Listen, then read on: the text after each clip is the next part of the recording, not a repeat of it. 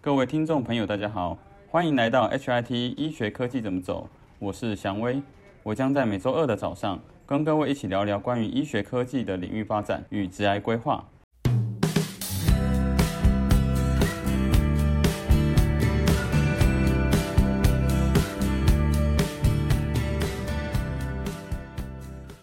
这边小小介绍一下与会来宾，Alice，她是研华科技呃担任专案经理，还有 U UI U 叉设计师。那他的背景呢有九年的医疗相关的资历。那之前毕业了两间学校的工业设计。那今天呃一起来聊聊设计背景，然后在医疗领域可以发挥的一些心路历程。Hello，大家好，我是 Alice，我的本名姓邱，我叫邱灵芝。呃，本身是呃实践大学工业设计毕业，然后在大同公社所。那会进到医疗产业，其实也是在进到研华之初，其实不是完全在接触医疗产业。刚开始进到研华的时候，我们服务的是我们是一个多媒体事业群。那逐渐的这个呃智慧医疗渐渐兴起之后。那呃，我们的部门就被纳到智慧医疗来做整个呃 UI U 叉的统筹规划。很高兴今天有这个机会可以跟大家交流。那就是呃，希望大家就是有任何的问题也不吝指教，或者是我们互换工作上的心得。谢谢。对，谢谢谢谢。好，相信有很多相关经验呢，可以互相交流哈。那我想问一下，就是说在研华里面呢？所提供的相关的服务跟范围有哪些呢？那想了解一下，就是诶可以简单介绍一下，因为其实研华在这个呃智慧医疗体系，其实我知道在二零一五年、二零一四年那个时候，我们呃我们其实 HIT 之前有办过黑客松，那时候就有请邀请过研华副总来来分享这个智慧医疗。那其实又经过这五六年来，那其实应该也很多进展。那想了解一下目前呃提供的一些服务以及范围。OK，呃，其实智慧医疗的这个呃圈子很广，也水很深。我自己自认为我在这里待待了好几年，我自己都觉得。就是每一年都有非常快速的变化，这样子。那呃，我研华主要提供呃三块三块智慧医疗的领域。当然，就是除了除此之外呢，我们在其他的领域其实也有在逐渐的推进跟钻研。那主要呃提这三块是我们在呃智慧医疗起初到现在，主要是以这三个呃区域为核心来发展。那第一个其实就是现在很夯的，大家都听过。叫做这个战情中心嘛，就是因为物联网兴起，所以就是形成一个就是区域型的这个战情中心。像一间公司的营运或者是店家的营运，它一定都会有它的数据库、数据中心。那呃医院也会有。那希望呢，就是呃研华是希望说，我们导入一个智慧医疗的战情中心。要来帮助这个医院的营运，因为其实一间医院医院的营运其实非常复杂的，因为资料来自呃四面八方各种系统，可能动辄就有就是几十几百个系统一起运作。那对一间医院来说，其实散乱的资讯对对管理上来说是一个最大的痛点。所以研华看到这方面的这个呃需求。就是希望说以这个物联网的架构来去整合，整合现在医院里面呃原有的一些呃医疗资讯的系统，比方说 HIS 啊、NIS 啊、PACE 啊，然后让这个院内的复杂资讯可以用比较容易阅读的图表，或者是呃比较可视化的这个数字来去呈现、来去整合。其实这是近几年比较最炙手可热的一块市场啊，所以研华目前其实呃暂停中心也导到。像比方说宜人医院啊、成大医院，那奇美的这个呃急诊室，我们也有导入过这样子。这个是呃智慧医疗暂行中心这一块。那第二块是智慧病房，对。那研华在呃智慧病房的系统，主要的它的核心精神其实就是一个，就是我们希望说这个系统导进去之后，可以让病患的需求很快速、很精准的传达到医生跟护理师这里。然后对于医生跟护理师来说，他们也可以就是透过这个系统来去对这个呃去分流服务服务跟工作 loading 的分流可以加速，然后提升他们的工作效率。然后因为他们很辛苦，就要都要超时工作，所以希望这个系统不是带来困扰，而是带来这个降低人力上的负担。所以这套系统其实主要一个核心就是串联病房啊、护理站啊，然后医护人员的行动装置啊，还有各种各种各方各面来自四面八方各种仪器设备来去呃串联，然后同步这些资讯。所以其实智慧病房它它的界面设计啊。还有就是，呃，界面设计其实是占嗯占最重要的一个角色，因为呃使用这个系统的人不是只有病患的家属，还有护理人、医护人员。那对于病患来说呢，是希望说他们可以透过呃这个系统跟简单的设备，然后就可以获得重要的资讯。那对于护理人员来说，他可以用同一道系统就可以解决很多事情，不需要学习那么多种类的系统。那其实。刚刚有提到说战情中心嘛，其实智慧病房的系统所收集出来的这个病房的资讯，也可以回馈到战行中心那边，成为一个对于医院具有参考性质跟这个决策性质的一个数据。对，这个第二块的核心服务是智慧病房，那最后一块是智慧就诊。对，什么是智慧就诊？就是像在座各位，我们每个人都有看病的经验嘛。那我们知道进到医院最怕、最害怕的是什么？呃，如果是你说一开始挂号嘛，哈，对，就是最害怕，比如说人太多啊，然后你要等很久，然后结果你发现说啊，还要再等两，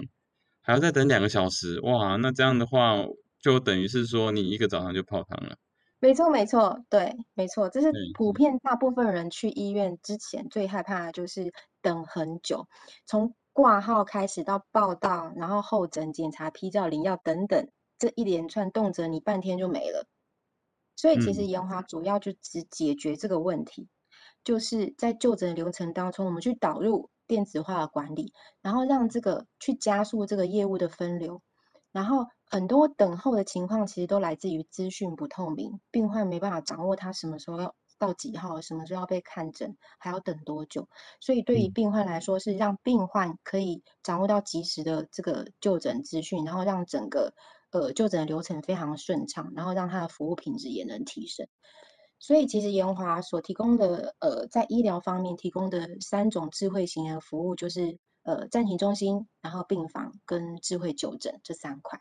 嗯，听起来相当完整哈，就是从。资料中心，其实我知道战营中心，我们那时候有参访过研华系统，就是类似像 data 的 AI 的一个呈现，一个 A AI 的一个资料呈现，有点像嗯现在很夯的一些资料的一个中心。然后第二个是智慧病房，就 IOT system 的一个呈现。然后最后还有挂挂号的部分。其实我觉得研华这样做的整个流程，等于是把医院端的电子化这一块做得非常好。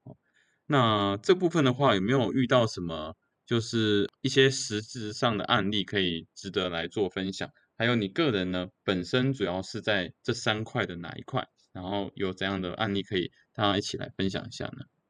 ？OK，呃，我主要是从 UIU 叉开始做起嘛。那有有一些心得跟经验之后呢，那呃，我们的 team 也希望说，就是我也可以，就是来。呃，担任呃 product 的呃呃 project 的 PM，就是专案的经理，所以呃，我就以这几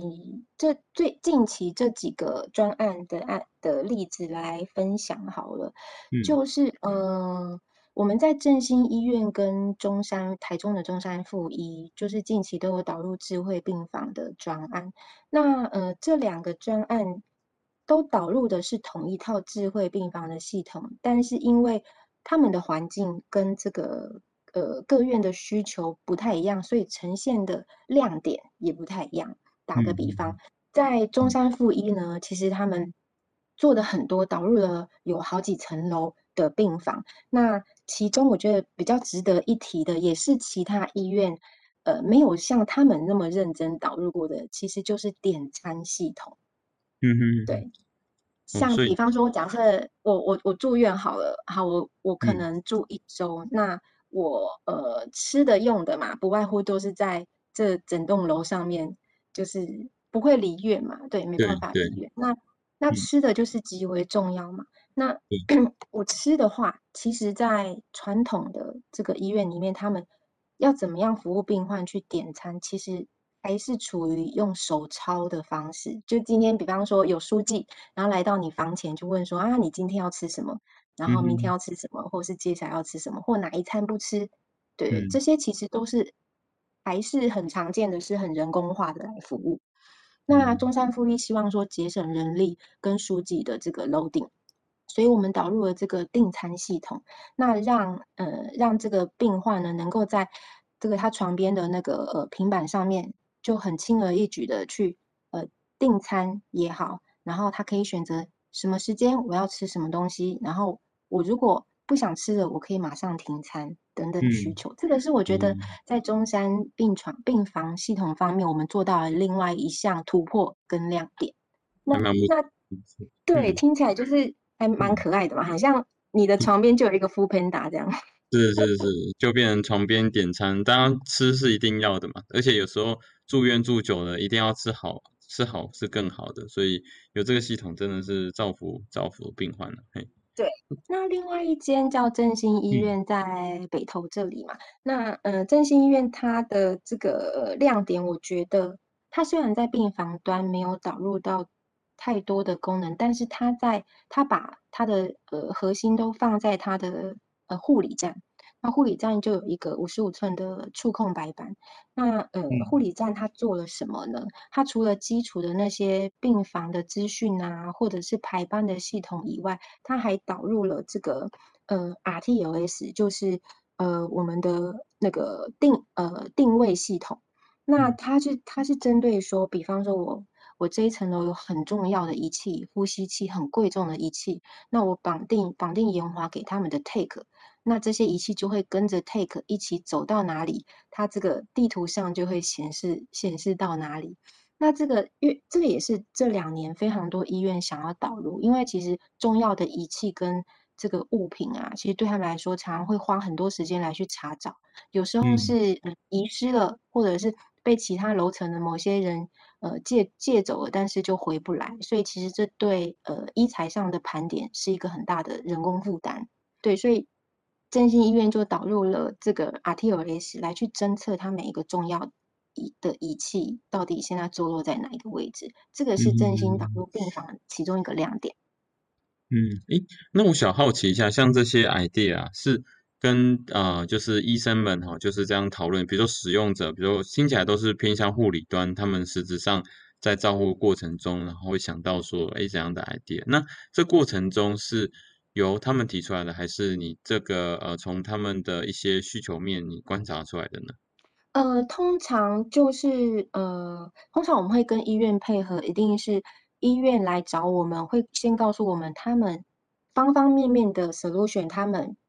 现期这个阶段，今年的重点需要导需需要解决什么问题，然后要要希望我们帮他们导入什么样的系统。首先，我们会收到比较明确的需求方向。那在针对这个需求方向呢，我们再给予建议，再再给予这个解决方案的建议。这样，那可能有一些呃，如果是偏离这个没有涵盖在我们的。服务里面的话，我们会去找相对应的专业的厂商，那跟呃这些专业厂商一起共创配合，那把然后把呃厂商的这个呃专业在建构在我们的这个 Playphone 上面，我们这个系统的平台上面，来去达成就是呃不但有这个功能，又有那个功能，然后同时在我们的这个系统上面一起运呃运营，一起管理这样子。了解了解，所以这样听起来就是他们其实会有很多很多需求。然后呃，你们也提出一些 solution，然后去讨论出一个好的 solution。那当然，呃，我其实我们呃这呃实物经验来看，一定会是需求有时候是很发散的，所以你们还是会收敛在在你们的本身 feel，然后超过这个 feel 的话，你们可以找一些搭配的厂商一起来做。哎，可以这样，可以这样说，对，没错，没错。所以它其实是一个叫 SRP 的概念，SRP 的全名叫做 Solution Ready Package。它主要精神其实是，它是一套可以标准化复制的软硬体组合。那它可以很轻易的在各个这个领域去部件，然后也很也很容易让其他的专业领域的公司的系统来去。呃迁入。嗯所以，所以其实我们不是跟一般的系统上一样去打造客制化的这个软体系统，而是一个服务平台。就如同像我们盖房子打地基好了，那我们这个地基打得好的话，我会容许在这个地表层上去让很很多不同样貌的东西去叠成家务上来。所以这嗯个就是 SRP 的这个这个概念，这样子。嗯，了解，这个还蛮重要的，因为其实呃，在两三年前也有接触到一些新创，他们就变成要花不同的人人力来针对不同医院的需求来做修改，那变成说呃，你只要接新的案子，你就要花很多时间改。那倒是我们回归到这个 SRP 这这个概念，想问一下，就是说呃用非 SRP 或 SRP 的概念来看这个界面的话，你们有怎样的样的设计的方式？对，这个是更细的一个一个用问题来来了解一下。OK，其嗯实，呃，如果是回，如果是要谈这个医疗系统上面的呃 UI 也好，UX 也好，其实是我个人认为是反而是比功能面还更具挑战。对，因为嗯，其实，对，在每一个科室啊，或者是不同领域，它都有它各自的功能上、需求上的应用应用面的 know how，但是我但是其实使用的都是人类，对，对，所以错，其。实呃对，所以每呃无论是哪个科室，对于人在操作系统的那种习惯或者是能接受的程度，其实是差不多的。但是嗯我们又要在就是在他容易接受的范围之内，又要符合他这个场域的需求，其实在 UI/UX 的设计方面是一个很大的挑战。那要怎么样去同时兼兼顾到呢？就是第一个，我觉得主要是要去了解实际这个暗场的呃实际实际的，我们要找出使用者是谁，因为嗯有时候我们会比较关注于功能做到什么程度，但是忘了使用这功能的人到底是谁。所以不嗯同同一个功能，但是不同的使用者，比方说，呃，同一个功能，然后现在使用的是护理人员，或者是阿长，哦，督导嗯高层级的，或者是呃医生，其实他他所在意的都不太一样。所以我觉得第一个是要抓到我们的 TA 是谁，对，嗯，这个比较重要。那再来才是更细节的这个专科上面的一个一个功能上面的一个呃 U 叉 U U 叉 UI 设计这样子。嗯嗯嗯嗯，了解。所以呃，会先定义使用者是谁。那我其实有看过哈，这个我只是呃小小呃聊一下哈，就是说之前在英国品质系统，他们有一个所谓的管理界面，那他们在做不同，就是比如说也是这样的一个 template 的管理，那他们就会形成他们的管理系统。那管理系统他们有一个点，就是刚刚有提到说 SRP 可复制的一个服务平台。在一开始呢，它会有一个功能选单，然后去勾选说哪些功能，呃，是这一个科室要的。然后勾完之后呢，这个还可以，可能他们版面还可以自己移挪排版。那我像类似像这样子，他们来做到所谓的 SRP 的一个概念，就是呃，你不会，呃，你就等于是在设计这一个网页的过程中，就已经想讨论呃想到不同可能客制化的时候。那可以让呃医护人员可以来做一个使用界面操作。那不知道研华这一块呢，是用怎么样的概念来做到这件事情呢？OK，其实我觉嗯得，我觉得如果现在是一个新创公司来做的话，嗯呃，依然可以做到。但是我呃，在这么多年的钻研以来，我觉得经验还是还是最重要的。就是说，嗯呃，假设我现在是一间新创公司，我一样是想要做一个雷锋，但是我所 run 过的暗场可能只有三到五种，那我可能只看到三到五种不同的面貌。但对现在因为研华在呃智慧医疗深耕蛮久的，所以各式各样的呃需呃需不同的需求面的场域其实都遇到过了，所以我们会透过这样的经验来去整合，去去梳理出，去去厘清出什么才是对呃所有的医院来说是 top 最重要的，然后其他是次要的，再来是其他这样。那除此之外呢，我们其实也有做刚刚您所提到的那个 checklist，就是说假设需求很明确，但在明这个明确的需求之下，还有哪些细部的功功能跟服务，其实是我们可以在我们可以希望这个使用者在多一点回馈的话，我们也会给他一个 checklist，然后让他来去勾选，因为其实呃，对于客户来说，他们不一定能准确跟全面的回答，去描述出他们整体的需求。嗯，所以。其实列出清单是帮助他们跟我们彼此之间去整理、去厘清，呃，彼此的这个需求这样子。对，这个是挺挺好的一个方式。对对对，其实，嗯，在实物合作上面就用 Excel 的方呃方式把先把功能的功能面确定，然后这些东西呃一些 con content 的部分把它去了解，那这样的话在沟通上面会比较方便嘛哈。那有有没有遇到就是一些比较困难的事情？就是比如说刚刚其实智慧病房，我觉得它很相对困难的是，它会有不同科别，比如说心脏科、呃神经内科。然后不同科别虽然都是病房，但是它的一个适应症的不一样的时候，哦，它一定会有一个蛮嗯蛮大的改变。那有没有遇到什么样的呃问题？然后怎么去克服？可以举个举举一个经验来做分享。呃，各科室之间一定都都会有一定程度上的差异，但其实他们的呃资讯的架构来源其实都一样的。嗯，是对，都是是，从从同一些系统来，所以其实对于呃工程面来说，我们要获得资讯的方式，要捞出来跟释出的方式，其实都大同小异，只差在说呃需求面的不同而已。嗯哼所以其实这些这些对我而言，我都觉得是小事，但是呃有一件事情可能大家就是会很意外，觉得这怎么会是会是大事？嗯哼，我觉得，呃，在在部在部署这些系统在暗藏的时候啊，那这些可以看见的问题，其实你看得见都是可以被解决的。但是有一个问题是比较不容易被解决，就是人的问题。也是，对，像对这个这个其实是很这样讲有点消极，但是其实它是一个很现实的问题。就像嗯，其实很多医院会想要导入智慧化系统呢，其实是高层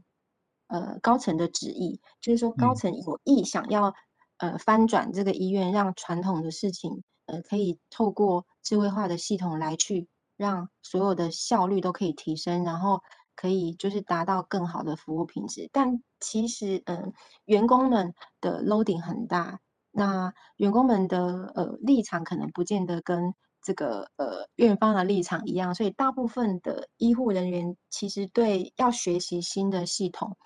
会比较初期会比较排斥，嗯，对，因为是，因为因为其实他们所接触的系统非常的多元，那很少会接触到说真正可以帮助之就是可以圆满他们的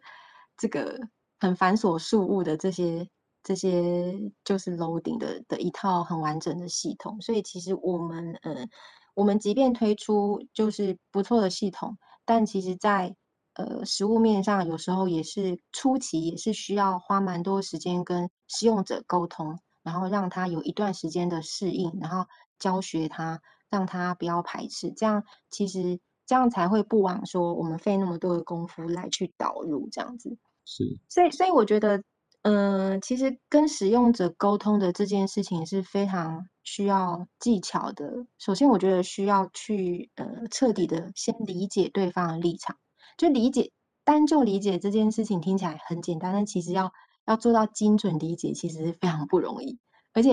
你理解过后，才能开始讲想到对的办法。所以我觉得宁可在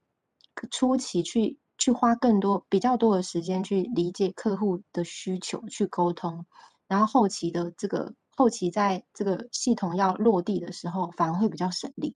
了解。所以刚刚提到说临床使用者的技巧，哦，就是这个真正的一个工匠，就真的是跟人有关嘛？就比如说理解他们真正的一个需求。诶，那像是以你的经验来看，真正最大的人的问题会是哪一个？就是比如说，诶，就是诶，举个例子好了，诶，可能是上面说要，然后就底下不配合，诶，那可能因为最后付费决定的可能是上面嘛，哈，所以那这样对。只要院长盖章，诶，那个那些都盖章，那最后只差就是训练而已。可是会不会从底下他说都不愿意，都觉得说哇这个系统不行啊之类的，那反而会不会反而施压到院长上面？那会不会导致反而呃从临床端的需求呃 top on 上来之后呢，就变成你要改的东西也变得很多，或者说不被接受的这个问题？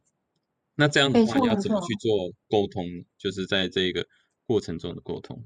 这个其实都没很很错这个实务上的问题。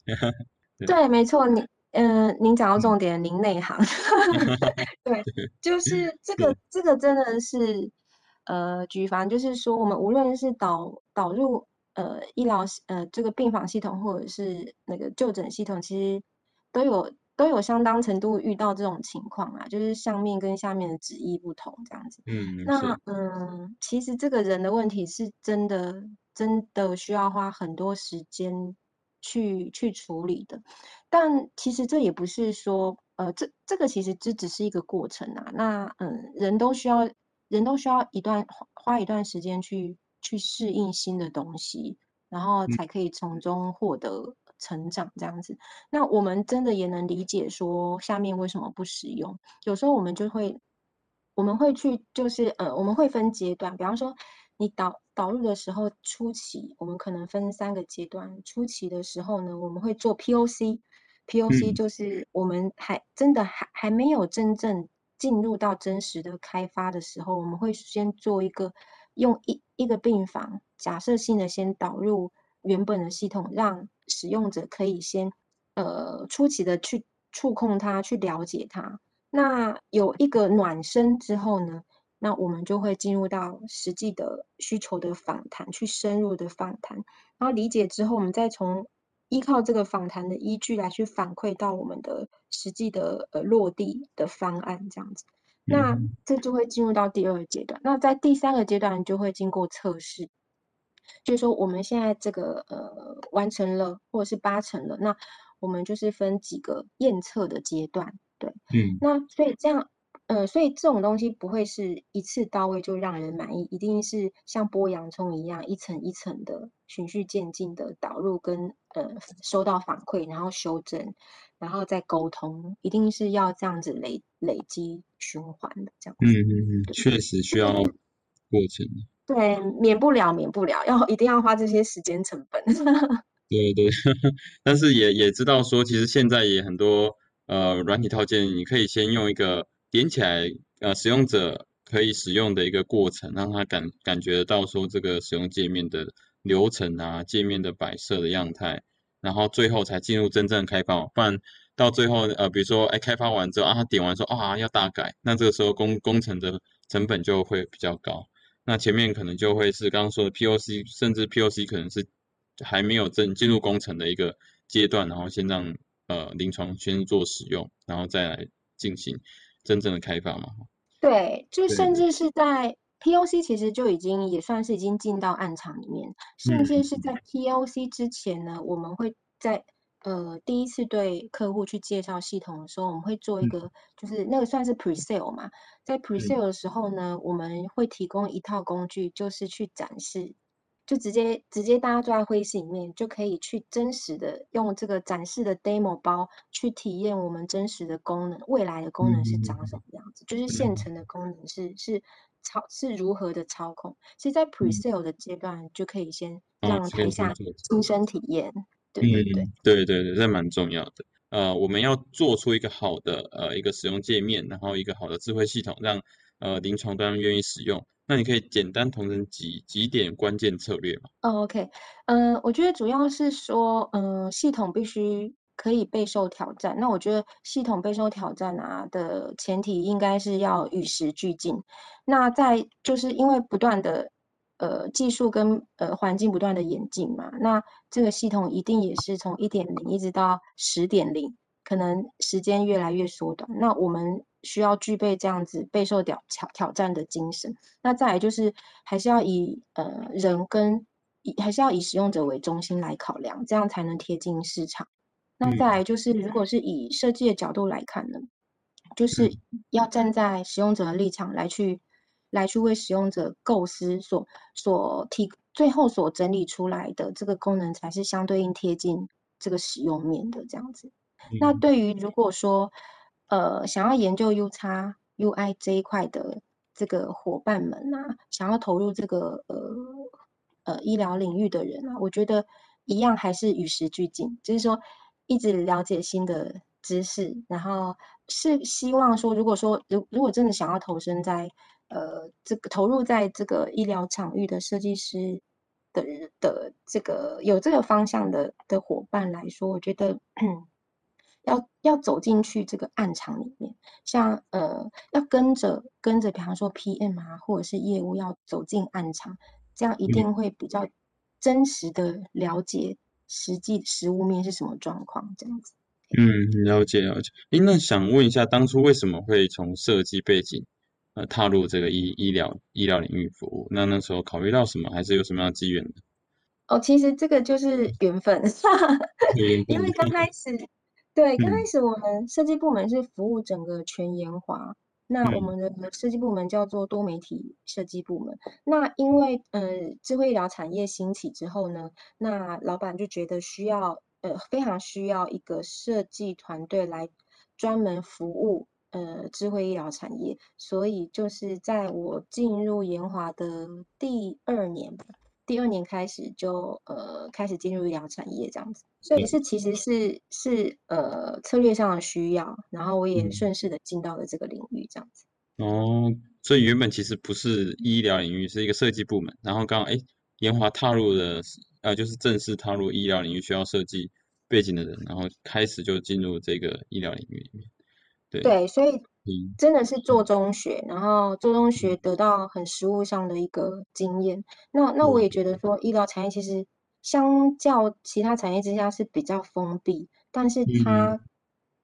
的水很深，就是每一个呃科室、每一个场域、每每一间医院水都很深，而且呃。研华的智慧医疗不仅仅是做台湾，还有做整个呃亚洲大陆还有欧洲的市场。那走出台湾又是更具挑战。嗯，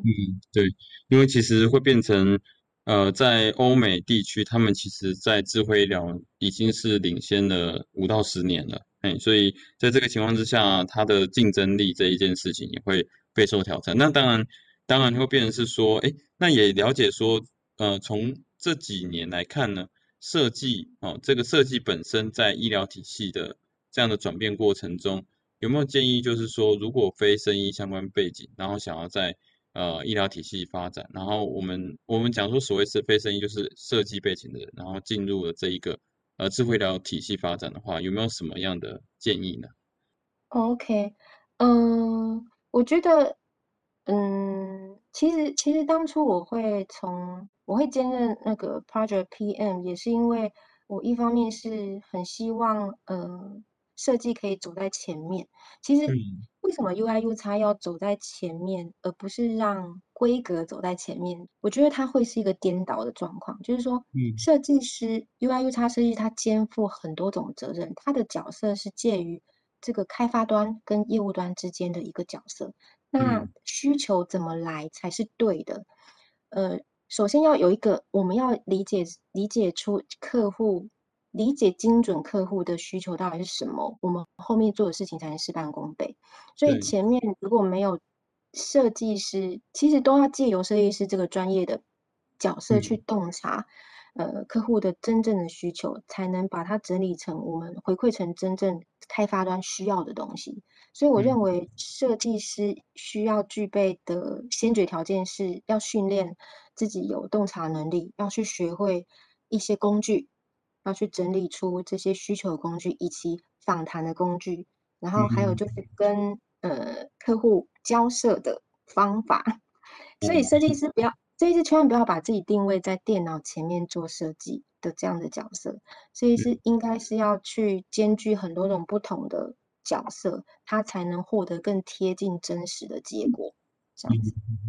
了解是，所以。刚刚其实讲到一个蛮有趣的概念，就是功呃设计是大于功能跟规格，这个会是我觉得会是呃非软体系统。假设比如说硬体规格，我们常常说哦开出功能规开出功能规格，然后来做一个产品。可是我发现很有趣的是，这一个如果是智慧的话，方以设计为领导，然后再去谈功能规格，或者说以功能规格知道之后，呃中真正设计出。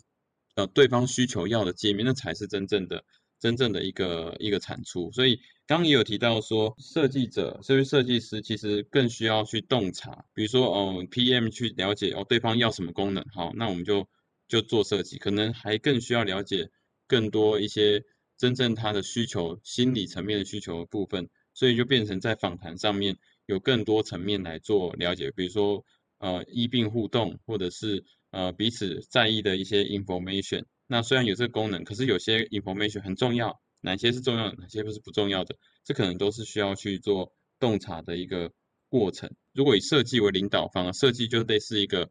PM 的概念，然后直接去观察到他的需求，去设计出对方要的东西。那这样效率上面，我想也也真的可以达到更高的效果。对，没错，没错。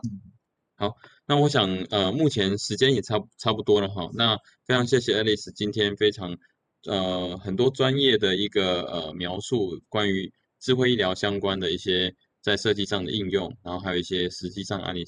我们都觉得哎收获良多。所以，那我想今天的时间也差不多了。那非常谢谢 Alice，还有谢谢大家的参与。OK，谢谢。感谢大家，谢谢。